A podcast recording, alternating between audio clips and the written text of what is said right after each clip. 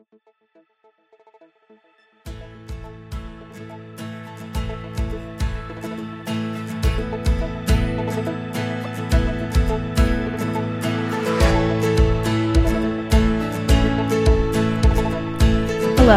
and welcome to Strength and Dignity. This is Michaela Estruth, and you are listening to Radio Free Hillsdale 101.7 FM. Today, I'm heading back to November for a topic of conversation that went pretty viral at the time, and that was of Anne Hathaway's comment on abortion.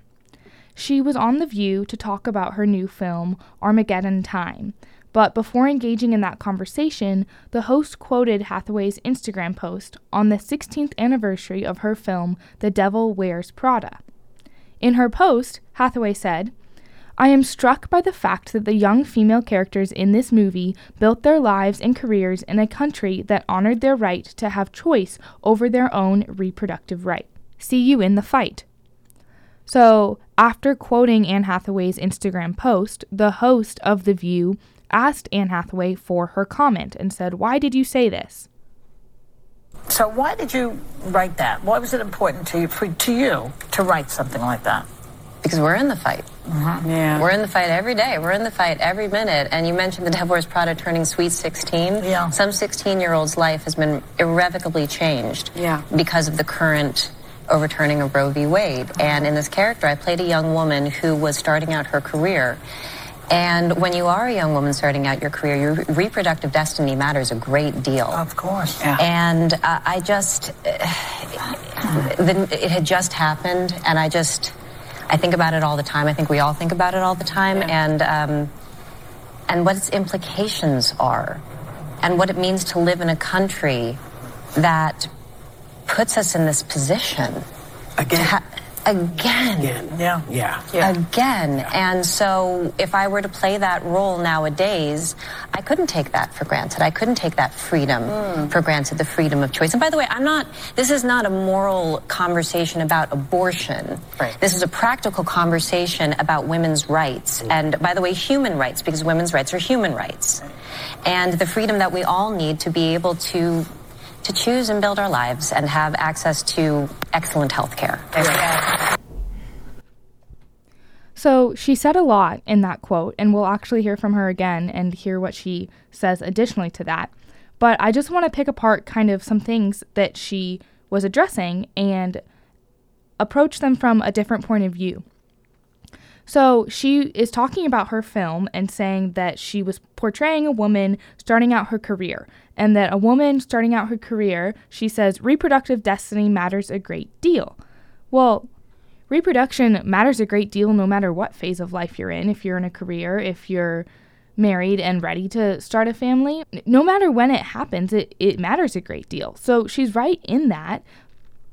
But abortion is not a answer to reproductive destiny. And in fact, what abortion is doing is it's placing the career over the life of a child and placing your ambition over the beauty of life.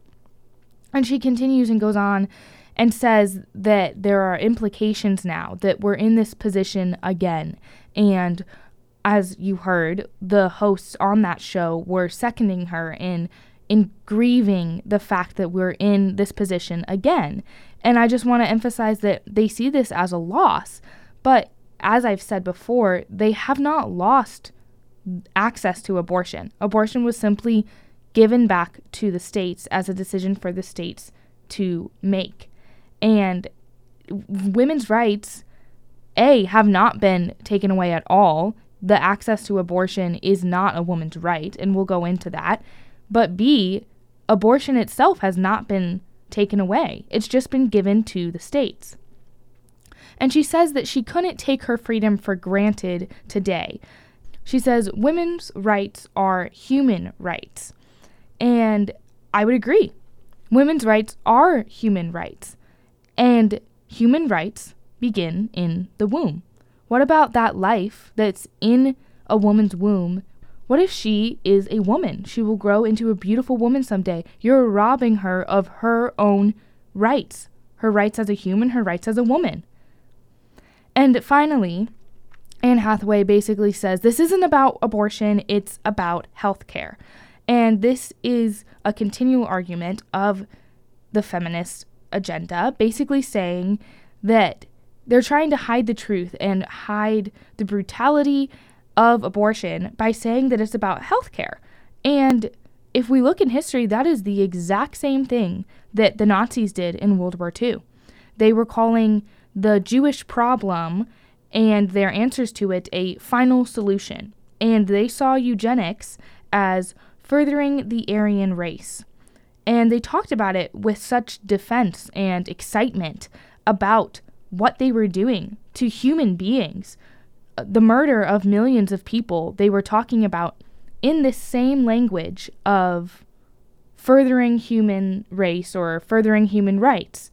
And so the same thing is happening today in the defense of ugliness by trying to cover it up with something that it really is not.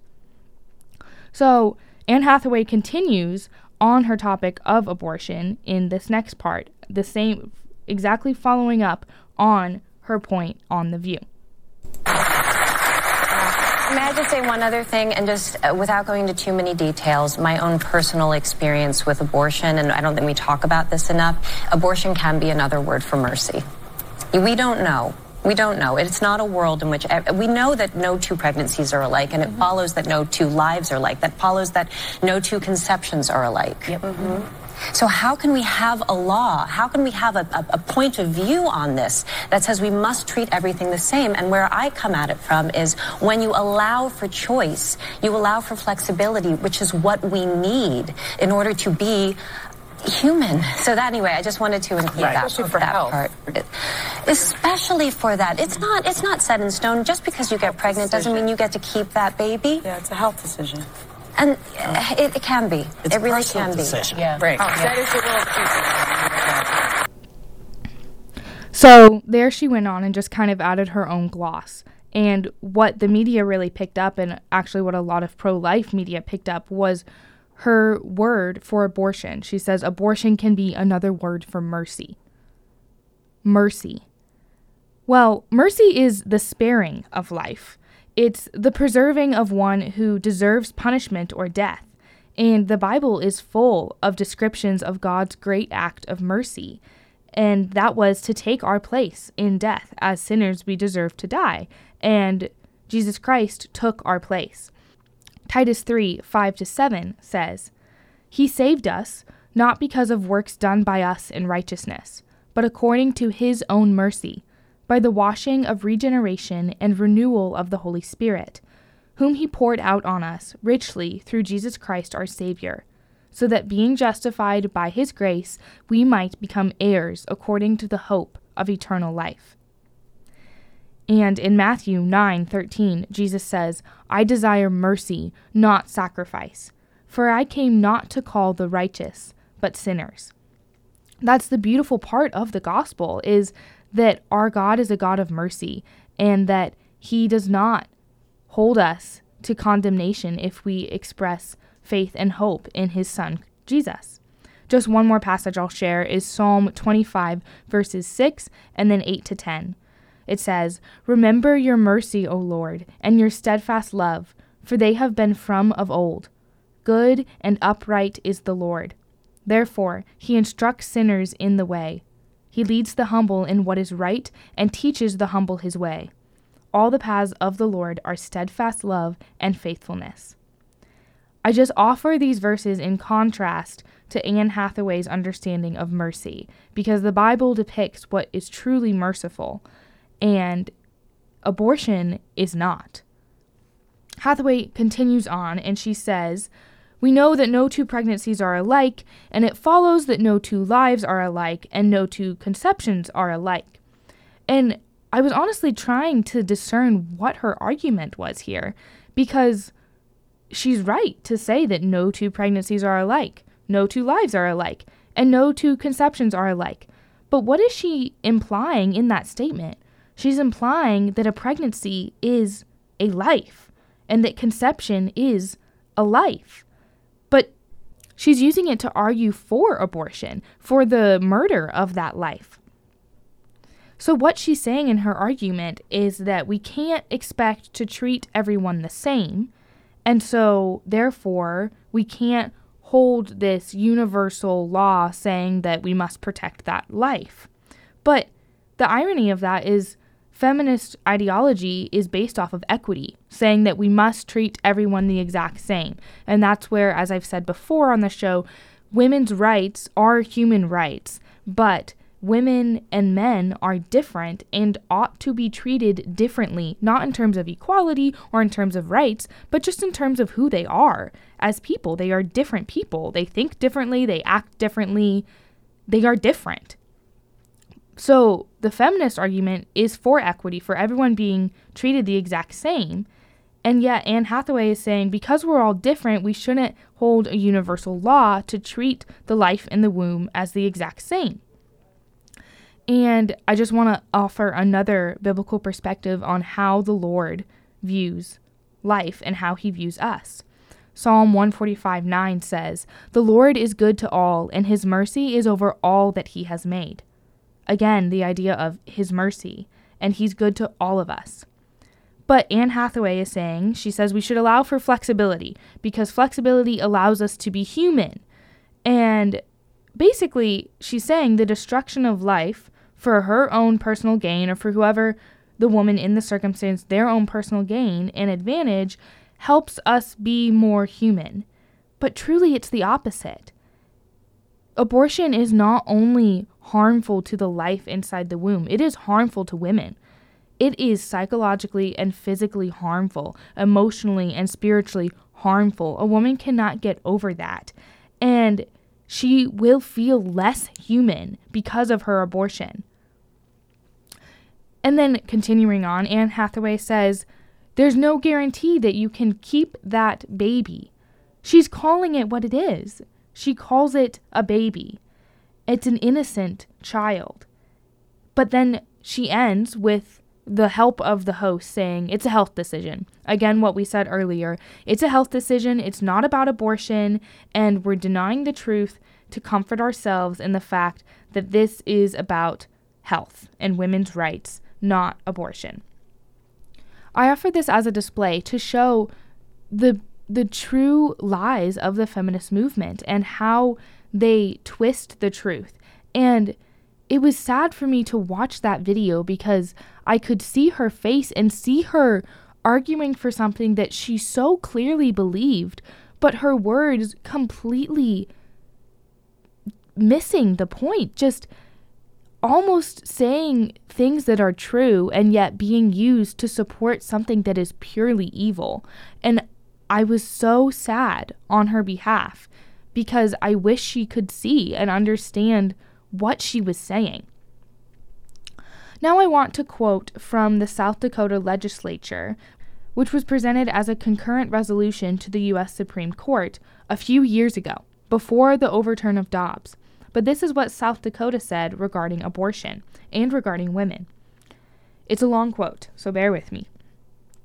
If there are any self evident and universal truths that can act for the human race as a guide or light in which social and human justice can be grounded, they are these.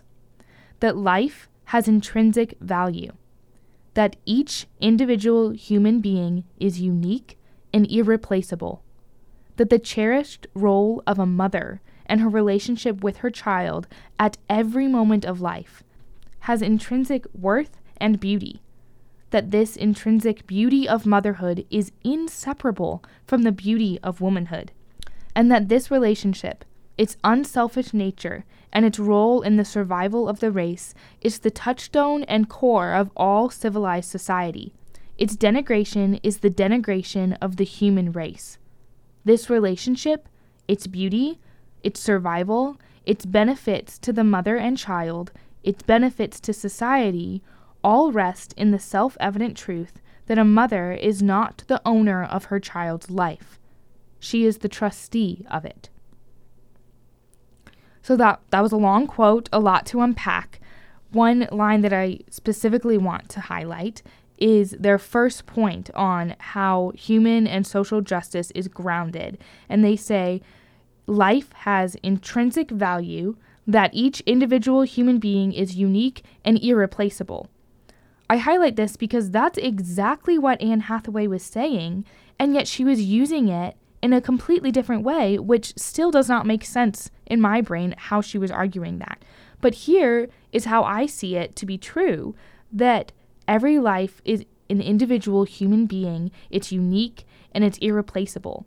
And then they bring up this beautiful role of a mother and they say it's unique. The relationship between a mother and her child is unique in every stage of life.